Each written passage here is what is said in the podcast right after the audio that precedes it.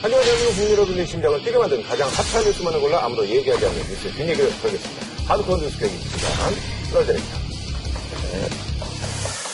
본격적인 뉴스에 앞서서 요즘 그 애국가 때문에 네, 뭐 얘기가 좀 있더라고요. 서울시 교육청이 아주 전격적으로 아, 기존 애국가의 음역을 3도를 낮춰서 어, 제작을 했습니다. 그러니까 기존의 애국가가 뭐 보험 불가다 뭐 이런 우스갯소리가 있는데 갑자기 왜 이런 얘기가 나오게 된 건지. 예.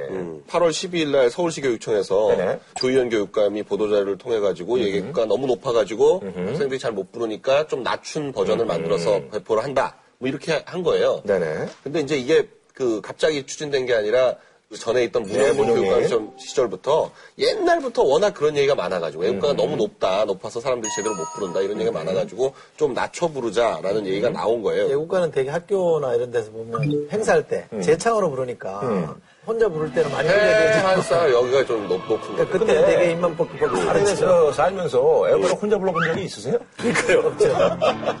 가수 가수들이나 야구장에서 부르는 거지 뭐. 미국으로 말하면 뭐 머라이 캐리 비욘세를 하는 건데 뭐 그걸 이게 갑자기 문제가 된 거는 제가 볼 때는 찌라시가 하나 돌았어요. 아하 카톡이나 뭐 이런 데를 통해 가지고 찌라시가 하나 돌았는데 뭐 약간 뭐, 뭐 진보 예, 교육감들의 무슨 진보 뭐 뭐다. 교육감의 음모다. 아, 이건 애국가를 말살 정책이다 뭐 이런 네? 애국가를 마치 무슨 방송곡이나 이런 분위기로 만들어 가지고 애국가를 못 부르게 하려는 그런 어떤 진보 교육감들의 음모다. 이런 찌라시가 돌, 돌았는데 그 찌라시 만든 사람이 연모야. 아 그러니까 근데 시립교양학과 앞장이었구나. 예. 신기주 씨 네. 바이올린 연주자 아니에요? 예, 근데 이분이 얘기한 기본 내용이 그 찌라시에 담겨가지고 이게 막 돌면서 갑자기 애국가 죽이기다 이렇게 그 확 퍼진 거예요. 근데 말이죠 이분은 제가 이분의 인터뷰를 먼저 봤더니 음. 자기니까 애국가 이제 그 자체를 그러니까 원곡을 훼손하면 안 된다는 그런 취지에서 얘기한 거지 뭐 그건 아니라고 그랬는데 네. 어쨌든 SNS에 이제 돌았군요. 아니 본인이 올린 글에 그런 내용이 있어요. 글에는 그렇게 올렸어요. 이제 인터뷰에는 그래, 조금, 인터뷰는, 예, 네. 인터뷰는 조금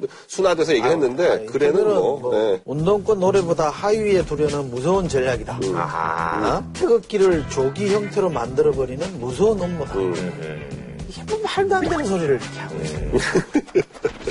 아니 그래서 지금 보니까요 바뀐 애국가를 뭐 저희 이제 음악을 잘 모르니까 어쨌든 3도를 낮췄다고 하는데 네. 가였는데 바장조를 이제 낮췄다고 하니까 아니 장 장삼도를 낮췄는데 아니, 왜 두음을 낮춘 거예요? 나는? 쉽게 나간 사람도 많을까요?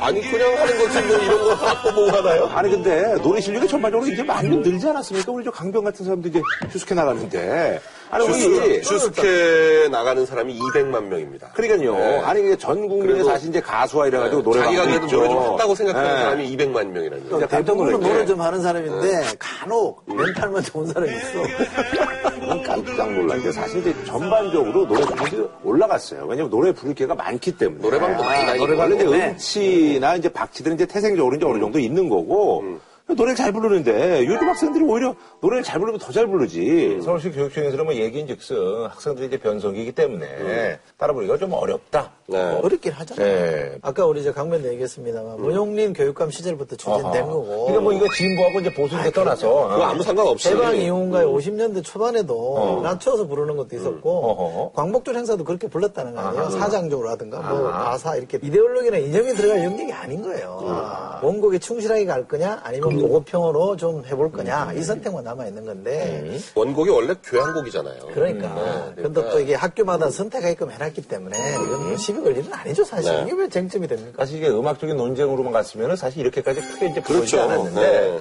뭐 요즘 뭐 이제 뭐 9시 등교다 뭐다 해가지고 이런 거는 이제 네. 뭐 이제 진보 교육감들이 이제 탄생하면서 여러 가지가 이제 좀 바뀌고 있으니까 그런 거랑 약간 좀 맞물려가지고 이게 좀 논쟁이 된 게 아닐까요? 그렇죠. 진보 교육감의 애국가 죽이기다 얼마나 이게 얘기하기가 좋습니다. 착착 다- 달라붙잖아요, 입에. 아하. 예. 왜냐하면 자사고 이 문제는 그 해당되는 사람이 몇 명 없어요. 어, 자사고 학부모들 외에는 딴 사람들은 그게 뭐지? 이렇게 되는데 맞아요. 애국가는 전 국민이 다 하니까인데 그건 얼마나 얘기하기가 좋아요. 지금 우리 정당으로 치면 통합진보당 분들이 초창기에 애국가도 안 부르고 그러니까. 애국가도 안 부르고 네네, 그랬으니까 맞아요. 그건 전 충분히 비판받아야 된다고 생각하는데 문제는 조희연 교육감하고 통합진보당하고는 무관하잖아요. 전혀 연결이 없는데도 그렇게 해석하는 거는 몰라서 그런 거라면 이해할 수 있으나 의도적으로 그렇게 왜곡하는 거라 그러면 저는 좀 걱정스럽다 이거죠. 자, 그럼 말이죠. 저희가 한번 본래 애국가를 네. 한번 불러보고, 예, 그리고 이제 3도 낮춘 예, 새로운 버전의 애국가를 한번 어, 불러보는 걸로 해서 저희가 노래방 얘기를 한번 맥주 마실. 때 시청률이 좀 올라갔나 보죠? 너무 맛있게 먹는다고 또 뭐라 그러더라고요. 술을.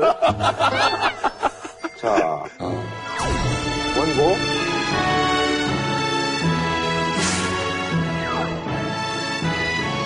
엄숙하게.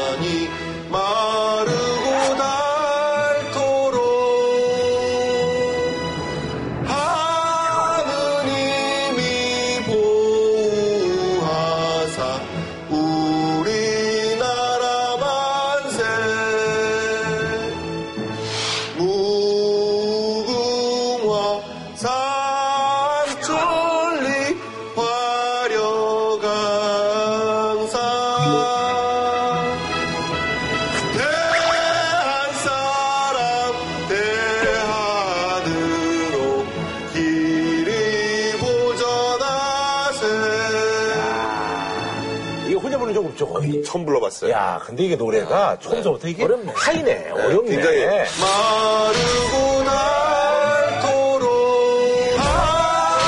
하느님이 아, 처음부터 어려워. 와, 계속 놓고 어렵네. 어, 힘들기 아, 이거 힘들어. 대한, 대한 사람뿐이 아니라 어. 중간에 하느님도 놓는 어, 어. 어. 대한하고 하느님이 거의 같은 의미예요. 야하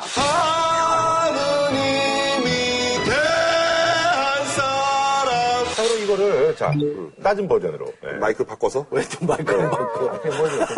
네. 바꿔주는 거예요, 일부러. 예.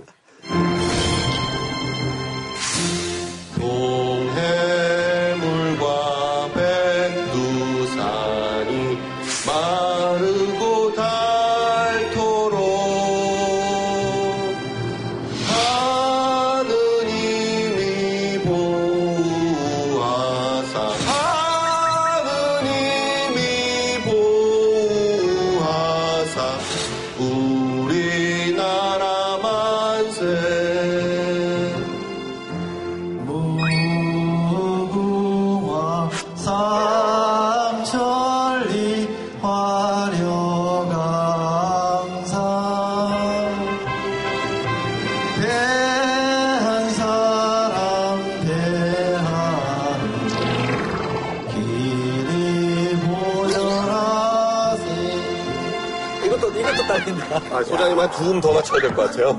이게 뭐랄까. 이것도 삼도 가지고 안 되는 것 같아. 하이라이트 부분 있잖아요. 대한사람. 거기는 좀 이제 부르게. 그러니까 대한사람 거기는 이제 낮춘 버전이 좀 난데 네, 네. 처음에 좀 너무 낮게 들어가니까 착하네. 이거 뭐 어떻게 좀 편곡을 좀 잘하는 수밖에 없겠네요.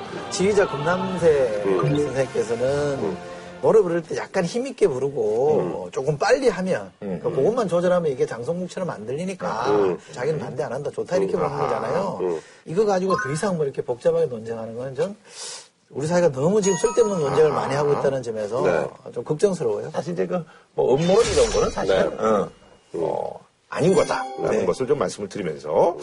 높게 부르든 낮게 부르든 뭐 애국가 사랑은 변함이 없어요. 그렇죠. 네. 애국가는 마음이 있으면 되는 거죠. 네. 아, 그럼요. 자, 본격적인 뉴스, 예, 시작해 볼게요. 요즘 이제 진짜 정치들 중에서 유독 경제 정책을 등에 업고 잘 나가는 분이 한 분 계시죠. 바로 최경환 경제부총리입니다. 이번에 아주 뭐 부동산 정책의 끝판왕이라고 할 수 있는 9일 부동산 정책을 발표를 했습니다. 네. 자, 그래서 준비한 주제는요. 최경환 부총리의 9일 부동산 정책. 이거 그린라이트인가요? 입니다. 자, 최경활? 예, 최경활이죠. 예. 경제 사- 경제 활성화? 예, 경제 활성화. 아니, 근데 뭐 어쨌든 간에 뭐 이제, 일단은 뭐 집값이 올라가고 뭐 이렇게, 어, 뭐, 기대치가 좀 있으니까요. 예. 일단 뭐, 핵심은 겁니다. 9일 부동산 정책의 핵심은 공급을 일단 억제하고 수요 확대를 통한 부동산 가격의 상승. 이게 이제 포인트인데. 그래서 지금 뭐 이제 목동하고 뭐 이제 뭐 강대동 강남동이 이제 들썩인다고 하는 네. 소위 말하는 그 이제 재건축, 연한 완화. 요거 간단하게 좀 설명을 좀 해주시죠. 네. 예. 그 지금 현재로서는요 재건축의 하한선만 정해져 있어요. 20 년이죠, 그게? 20년으로. 예. 그리고 그 이후에 이제 아파트가 지어진 연한에 따라서 각 시도 조례에 따라 가지고 뭐 30년으로 한 데도 있고 40년까지 네. 정할 수도 있고. 근데 이거를 아예 법을 고쳐서 그러니까 상한선으로 오히려 정해가지고 30년으로 해놓은 바람에 30년 이후로 돼 있었던 조례는 이제 다 무효가 되는 거죠. 그러니까 아예 재건축을 엄두도 못 내고 있었던 80년대 후반에 지어졌던 주로 목동이나 뭐 사- 어, 노원구 상계동 쪽 그쪽이 이제 80년대 후반에 집중적으로 지어졌거든요. 2020년 후반대가 예, 예. 돼야지 가능하니까 아예 재건축을 엄두를 못 내는데 이 30년 얘기가 딱 발표되는 순간부터 노원구 쪽에 상계동 쪽하고 목동 쪽하고 그리고 강남에서도 또 87년, 88년, 89년에 지어진 게 많거든요. 그쪽을 중심으로 해가지고 대폭 어, 바람이 불었고 이제 벌써 얼마 안 남았어요. 이제 한 5년 남은 거예요. 그 정도면은 사실은 지금부터 이제 얘기가 드- 불고 조합준비위원회가 결성되고 뭐 이러면서 시간이 한 5, 6년 가거든요. 또 그리고 재건축 연한 연한뿐만이 아니라 재건축 허가를 내주는데 제일 중요하게 본 게 안전이에요. 안전 진단이에요. 그러니까 이게 과연 이제 뭐 이제 집안 침하라든지 무너질 가능성이 있느냐. 그럴 가능성이 있느냐. 요걸 이제 40%를 가지고 평가를 했었는데 이제 그걸 바꿔 가지고 주민들의 불편, 생활 환경, 주차장, 네, 뭐 주차장에 없거나 뭐 농물이 나온다 뭐뭐 이런 거. 그런 걸 40%로 일조. 받는 아하. 그러니까 사실상 그냥 재건축을 하고 싶으면 주민들이 반대만 안 하면 재건축을 할 수 있게 해주는 그런 효과를 얻는 거죠. 그냥 재건축 하라는 얘기죠. 네. 30년 지나면 30년 무조건- 넘으면 하라는 얘기예요. 무조건 하라는 얘기인데 저는 첫째는 이게 내용도 내용입니다만 자치단체가 조례를 할 수 있는 걸 굳이 시행령으로 가져올 일이 뭐 있느냐. 저는 이건 지방자치에 어긋나는 것 같다라는 생각이 좀 하고요. 또 하나는 외국은 이렇게 짧게 재건축 안 하거든요. 그러니까 교체 수명이라는 게 100년 넘어가는 나라들도 있는 거고 영국이 128년, 어. 독일이 121년.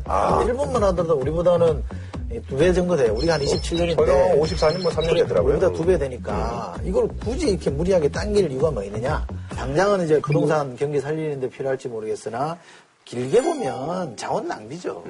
멀쩡한 아파트를 새로 짓는 일이 생길 거다라는 그런 뭐 반대 의견. 음, 근데 사실 이제 사는 사람들은 뭐 겉으로는 멀쩡한데 안에는 뭐 그냥 층간 소음에다가 막 녹물 나오고 그래가지고 이게 굉장히 규제가 심했다. 이런 뭐 의견들이 있는데 아니 그거는 그분의 슬- 생각은 어떠세요? 어느 정도 설득력이 저는 있다고 네. 봐요. 왜냐하면 외국의 도시들은 하루아침에 급속하게만 이렇게 팽창한 데가 아니죠. 근데 우리는 막 지었잖아요, 사실. 아파트 막 대량 공, 200만 원 공급한 데라 가지고 엄청 졌는데 모래 그때 막 파동 나고 이랬잖아요. 근데 막 그 염기 있는, 소금기 있는 모래 썼다 그래서 또 바다- 난리 나고 바다 모래 그랬잖아요. 그랬죠. 그러니까 그런 점에서 보면 급하게 지은 아파트는 저는 바꿔주는 게 맞다고 보는데 그렇다고 해서 그것도 좀 가려가면서 이렇게 규정을 예를 들면 안되는 문제가 있다든지 객관적 잣대를 좀더 분명하게 해서 이렇게 바꿔줄 수 있게끔 해야 되는데 그러지 않고 확 풀어버리면 너도 나도 재건축하자. 왜냐하면 재건축하면 아파트가 올라가니까.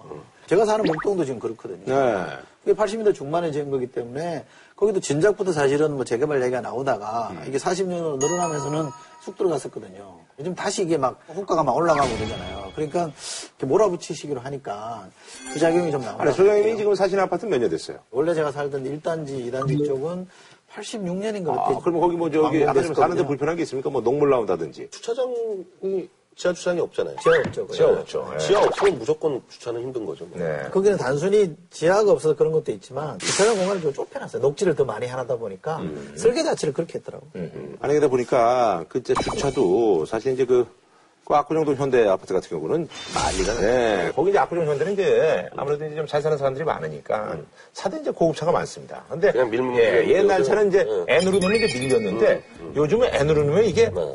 이게 안 돼요. 안 돼요, 안 돼요. 예. N으로 넣으면 이게 안 되니까 그러니까 이게 그러니까 뭐, 그러니까 난리가 나는 거죠. 난리가 예. 황 박사님 생각은 어떠세요? 아니 기본적으로 이제 오래 오래 사는 것이 좋다라는 거는 저는 무조건 동의를 하는데요. 아니 근데 이제 부동산 이제 개발론자 아닙니까? 네, 네. 근데 이제 문제는 우리나라에서 지금 80년대까지 지은 아파트만 하더라도 그렇게 오래 쓸 거라고 생각하고 지은 아파트가 아니에요. 그냥 무조건 그때 20년이라고 봤어요. 아파트 수명을 20년으로 봤기 때문에 20년짜리 아파트를 지은 거예요.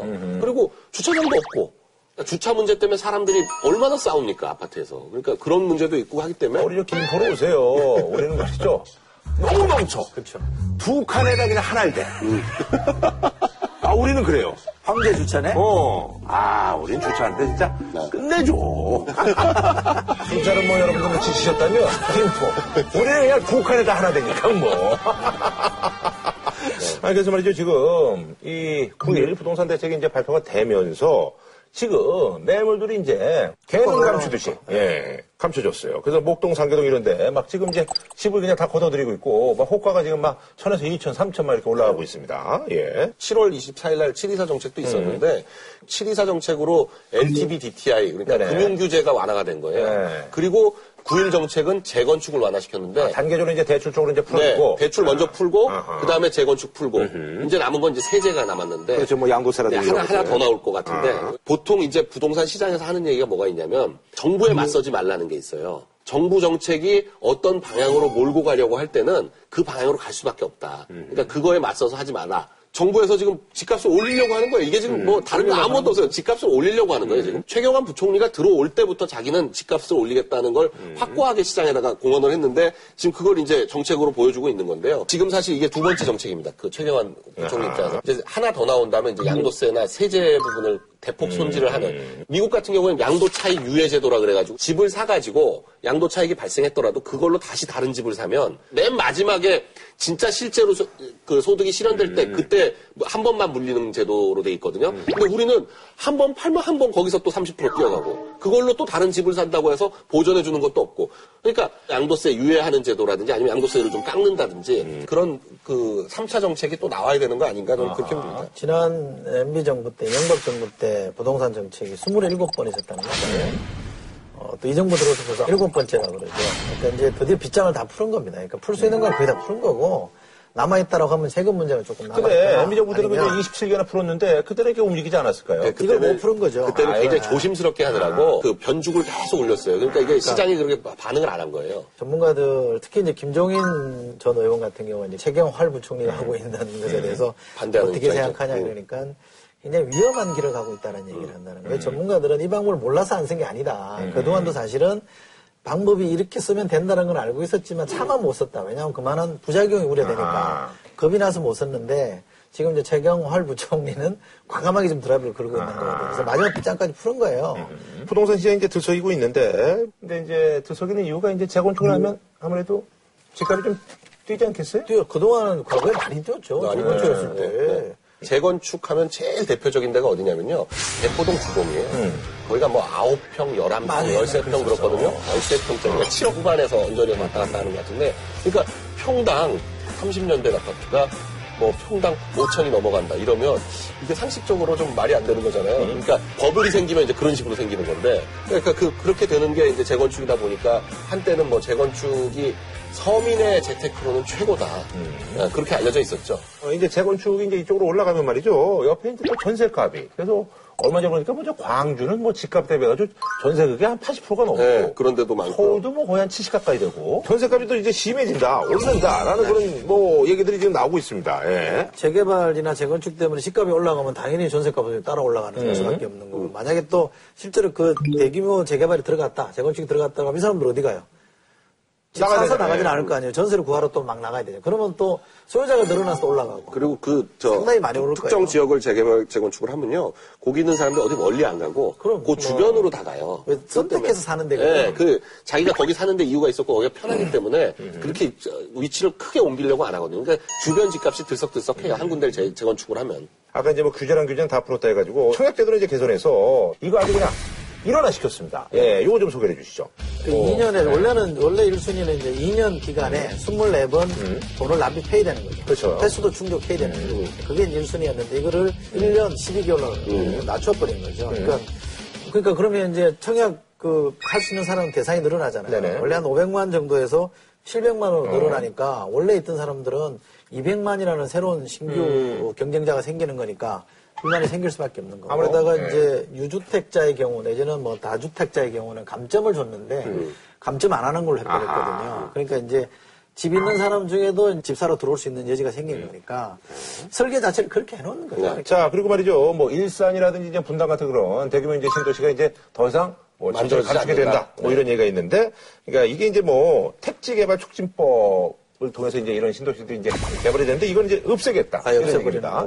예. LH공사, 네. 토지주택공사가 하던 공공택지 지정 이런 게 있었거든요. 대규모로 지정하던 거를 2017년까지 중단해버리는 거죠. 그 이유는 또 그때 가봐야 알겠습니다. 어쨌든 이제 공공택지 공급을 안 하면 아파트 짓는 거 자체가 줄어드는, 신규 아파트 물량이 줄어드는 거죠. 신규 물량이 들어오면 또 재건축이나 이런 게 또 약발이 떨어질 수밖에 없는 거니까 아. 주 타겟을 분명하게 정해놓은 겁니다. 아, 그러니까 이제 강남하고 이쪽 이제 재건축 쪽으로 이제 몰아주려고 그러는 네. 거예요. 수도권은 사실상 주택이 좀 부족한 형편이지만 전국적으로는 굉장히 남죠. 그러니까 그런 어떤 수급의 불균형 같은 것도 좀 봐야 되는데 하여간 당분간은 그 주택 시장이 좀 더 활성화될 때까지는 어, 시장에다가 그 주택을 공급하지 않고 있는 주택을 재건축 재개발하는 방식으로 가겠다. 제가 볼 때는 이 정권 내에서는 이 정책이 유지가 될 것 같아요. 그러니까 좀 얘기하는 게 2017년까지라고 얘기하는 건 다음 정권에서 알아서 해라. 하여간 이 정권에서 그렇게 가는 그렇죠. 거죠. 지금 이제 중요한 지적인데 이 정부 임기 동안에는 부작용이 안 나타날 수 있어요.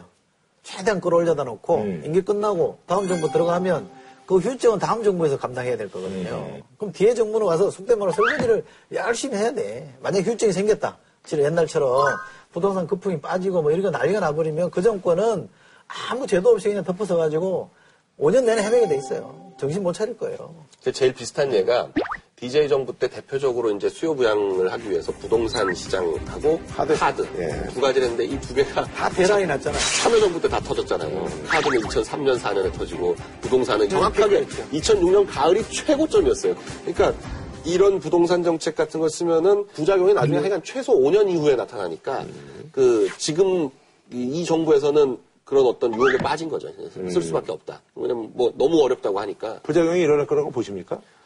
어, 일단 지금 가계부채가 천조인데, 천조인데, 그, 지금 이- 이번에 DTI, LTV 뭐 이런 것 완화해서, 이게 뭐, 1200조, 1300조까지 금방 올라갈걸요? 한 달에 4조 올랐다는 거 아니에요? 8월 달에만? 내년쯤 되면, 될 거예요. 내년쯤 되면 한 1200조 될 거라고 그러고, 이게 이제 그, 더 올라가면 이제 소위 말하는 subprime mortgage가 생기는 거죠. 이 금융권에서 그 그러니까. 보다더 메꿔 가지고, 이게 빵 터지는 게 그 2008년에 subprime mortgage 상태거든요. 알겠습니다. 어쨌든 집값이 이제 올라가니까 뭐 거래량이 일단 뭐 올라오고 있습니다. 그래서 지금 뭐 아파트 거래량이 아주 뭐 최고치를 5년 만에 네. 달성했다는 얘기가 있어요. 그 주식도 그렇고 부동산도 그렇고요. 가격이 상승하기 전에 그래 가격 상승의 그림자가 이제 그 거래량이라는 걸 그러는데 거래량이 늘면 가격이 올라갑니다. 근데 여기 지금 7, 8월 아파트 거래량이 최근 5년 동안 최고치를 달성을 했으니까 최근 5년 사이에서 가장 지금이 그 집값이 올라갈 거라고 보는 거죠. 그래서 뭐 부동산 관련 전문가들이 올 봄만 하더라도 뭐 어떻게 가을 시장을 어떻게 봅니까? 그러면은 아직은 뭐 조금 더 기다려봐라. 여- 올해 하반기가 집을 사는데 적기가 아니겠냐. 뭐 이런 식으로 다들 접근했었는데 지금은 보니까 7, 80% 이상이 지금 사야 된다. 아 지금 적기다. 네, 지금이 가장 바닥이다라고 얘기하는 거 보면 그렇게 평가들을 하니까 거래량이 이렇게 터지는 거예요. 아 근데 움직이긴 움직이나 봐요. 일산에 집이 있는데 네. 얼마 전에 전화가. 조금 낮았어요? 선생님 좀집좀 파세요. 그래서 네. 얼마예요? 돼? 30% 마이너스 된 가격에서 안 팔아요. 좀 끊었어요. 아 근데 미쳤냐고. 거기, 아, 거기 그래도 네. 사겠다고 연락이 왔어요. 문제는 오더라고. 어, 네. 30% 마이너스야. 마이너스. 어때요 지금? 뭐 적절한 곳입니까? 그 아직 집을 안 가지고 계신 분들 같으면 전세금에다가 지금 대출 땡기면 충분히 살 수 있거든요. 예, 지금 살고 있는 그 집을 빨리 사시는 게 예, 왜냐하면 가을 겨울 제가 볼 때 내년 봄이면 지금보다 한 20%는 상승했지 않을까요? 저는 이 관점을 가져야 된다고 봐요. 키케로 로마의 왜 웅변가 있잖아요. 네. 정치가 키케로가 한 말이 쿠이 보노, 쿠이 보노라는 질문을 항상 던져봐라. 이 정책으로 누가 덕을 보는지 항상 따져보면 답이 나온다 그러거든요. 이번에 아파트 가격을 인위적으로 부양하면 누가 덕 보느냐 분명하거든요. 이거는 가진 사람이 덕 보게 돼 있고요. 또 가진 사람이 이만큼 많이 가져가면 이만큼 또 손해 보는 사람이 생기는 거예요. 나머지 사람들은 아무니까 그러니까 완전히 별개 영역에 독자적으로 존재하는 게 아니라 거품이 터지면 이 사람들한테도 피해가 가는 거예요. 그렇잖아요. 그러니까 이게 최경환 부총리가 최경활만 하지 말고 최경민도 좀 해라. 그래서 경제민주화도 좀 차근차근히 풀어내면 이게 좀 해서 조금 더 부작용이 좀 줄어들 수 있는데 지금처럼 너무 시중에 사는 말은 몰빵으로 가면 나중에 감당이 안 되거든요. 아니 근데 지금 뭐 경활하기도 바쁜데 뭐 경미까지 뭐 하겠어요. 아니, 근데 이 양반은 더 위험한 게 다음 총선에부터 국회의원 한다고 또 나갈 거 아니에요. 그러겠죠? 그렇잖아요. 그러니까 임기가 뭐 한 20개월 남은 건가요? 그동안 다 지르고 가버리는 거예요. 아니 그래도 뭐 하이리스크가 있는데 또 어쨌든 간에 시장이 좀 움직이고 그럼요. 있으니까 예. 자, 한줄 램프 좀 부탁드릴까요? 반대가 그런 얘기 했습니다. 방향이 잘못됐다 그러면 스피드는 의미가 없다. 그러니까 이거 얼마나 이제 신속하게 정책을 취하느냐는 의미 없고 방향을 잘 잡아야 되는데 저는 방향이 조정돼야 된다고 봅니다. 그래서 방향이 잘못됐으면 속도는 무의미하다. 간디말로 대체합니다. 그 우리나라 사람들의 자산의 78%가 부동산이거든요. 예. 그 부동산 경기가 활성화되지 않은 상태에서 다른 어떤 경제 활성화 정책이 무의미하다. 예, 저는 늘 그렇게 봐왔는데 뭐 최경환 어, 부총리의 지금 정책 방향은 베리 그린라이트. 네. 아, 옐로우 카드를 던지고 싶다 정말. 예. 자, 지난번에 이스라엘 그 팔레스타인 가자지구 분쟁에 의해서 이번에는 같은 중동인데 여기도 만만치가 않습니다. 시리아 내전에 관련돼서 국제 뉴스를 한번 좀 전달드리겠습니다. 그래서 이번 주제는요, 중동의 겨울왕국, 시리아에도 봄이 올까요?입니다. 지금 내전 상황이 지금 한 3년째 돼서 아직 뭐 이제 끝날 기미가 이제 보이지 않고 있는데 시리아 내전 최근 들어서 이제 주목을 받게 된 거는 이시스라고 해가지고 아 Islam State, 이슬람 신정국가를 만들겠다는 알카에다의 변종이라 그래요. 참수하고 이래가지고 네, 뭐 그 걔네들이 이제 뭐 기자들 뭐, 뭐 참수하고 이러는 바람에 지금 갑자기 확 부각이 됐는데 급진 수니파 무장 단체인 IS가 2주 만에 또 다른 미국인 기자를 참수하는 동영상을 공개했습니다.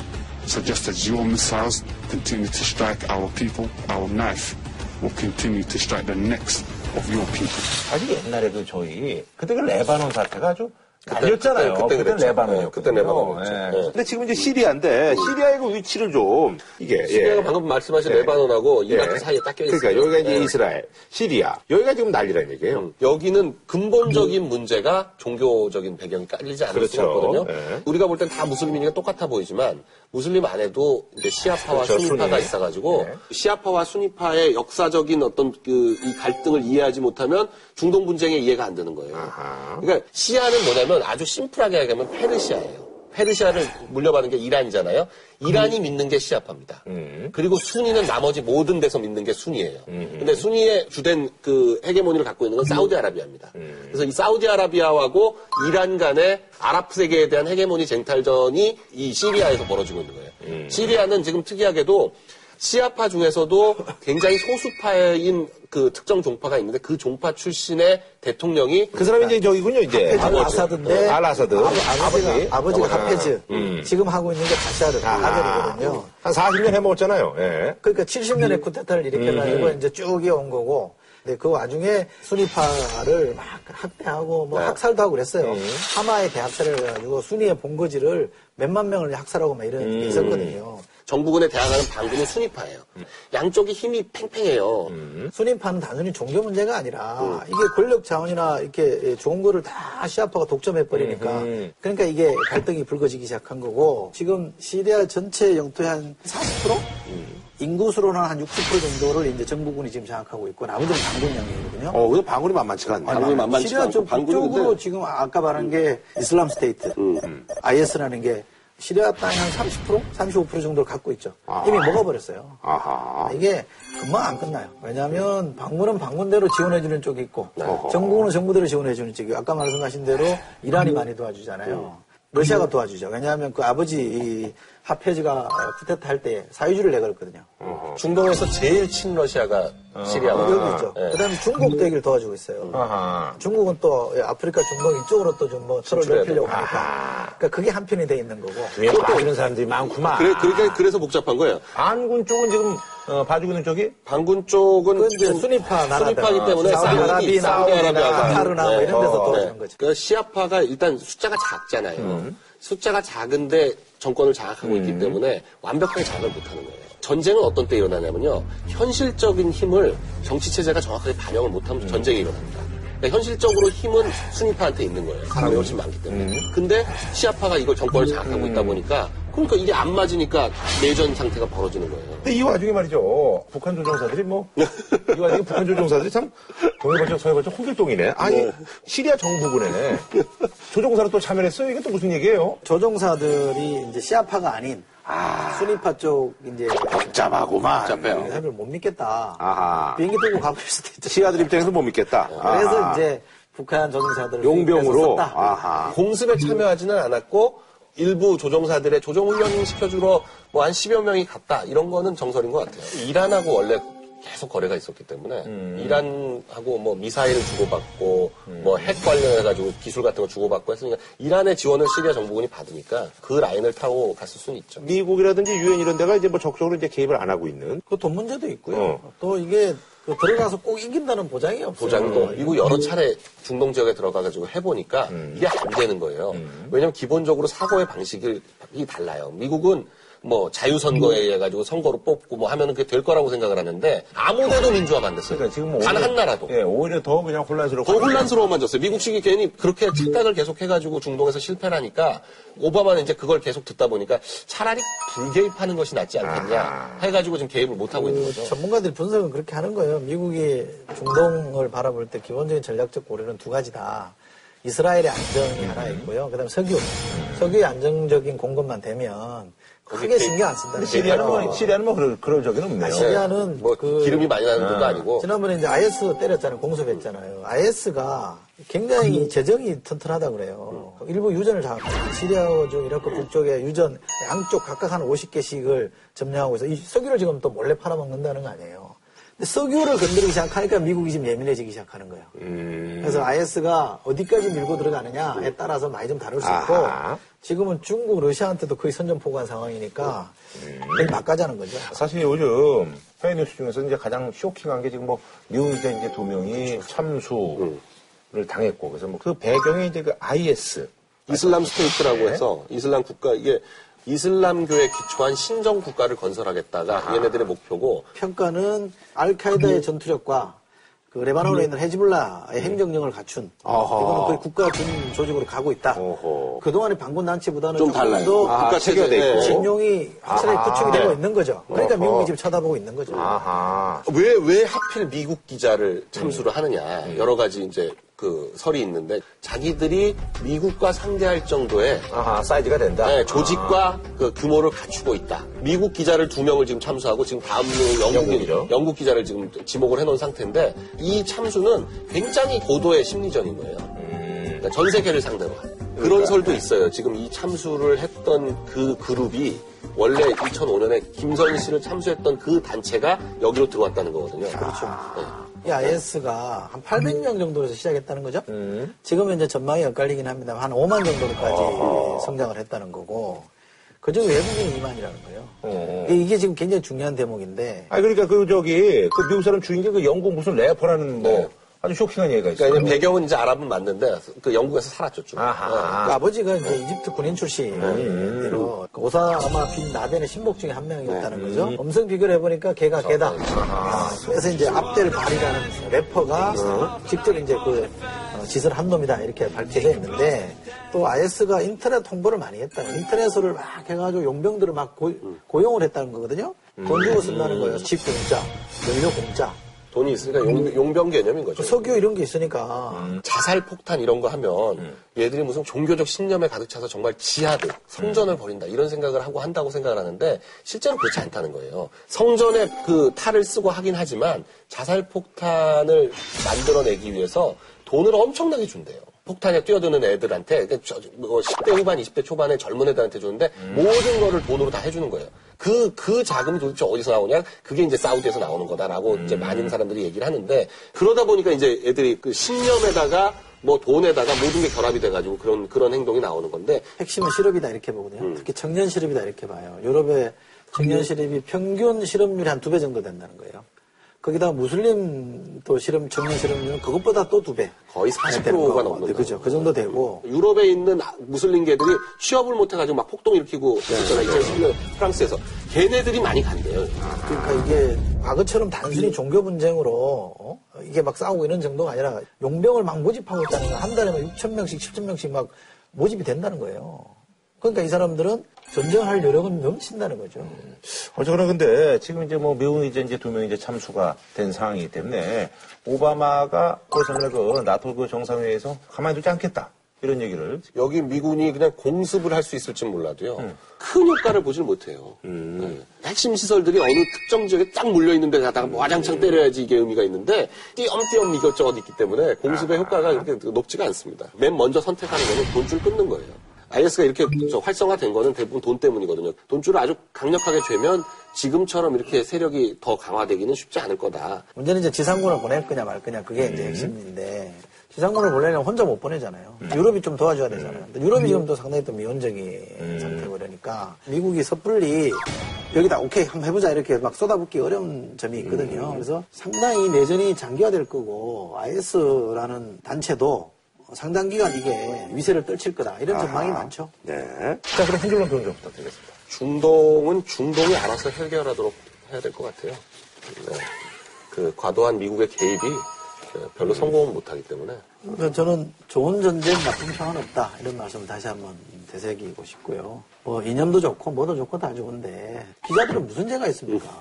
어떤 정치적 이유로도 저는 사람 목숨 해치는 거는 용납이 안 된다는 점에서 나쁘다. 이렇게 생각합니다. 네. 저는 다음 주에 찾아뵙겠습니다.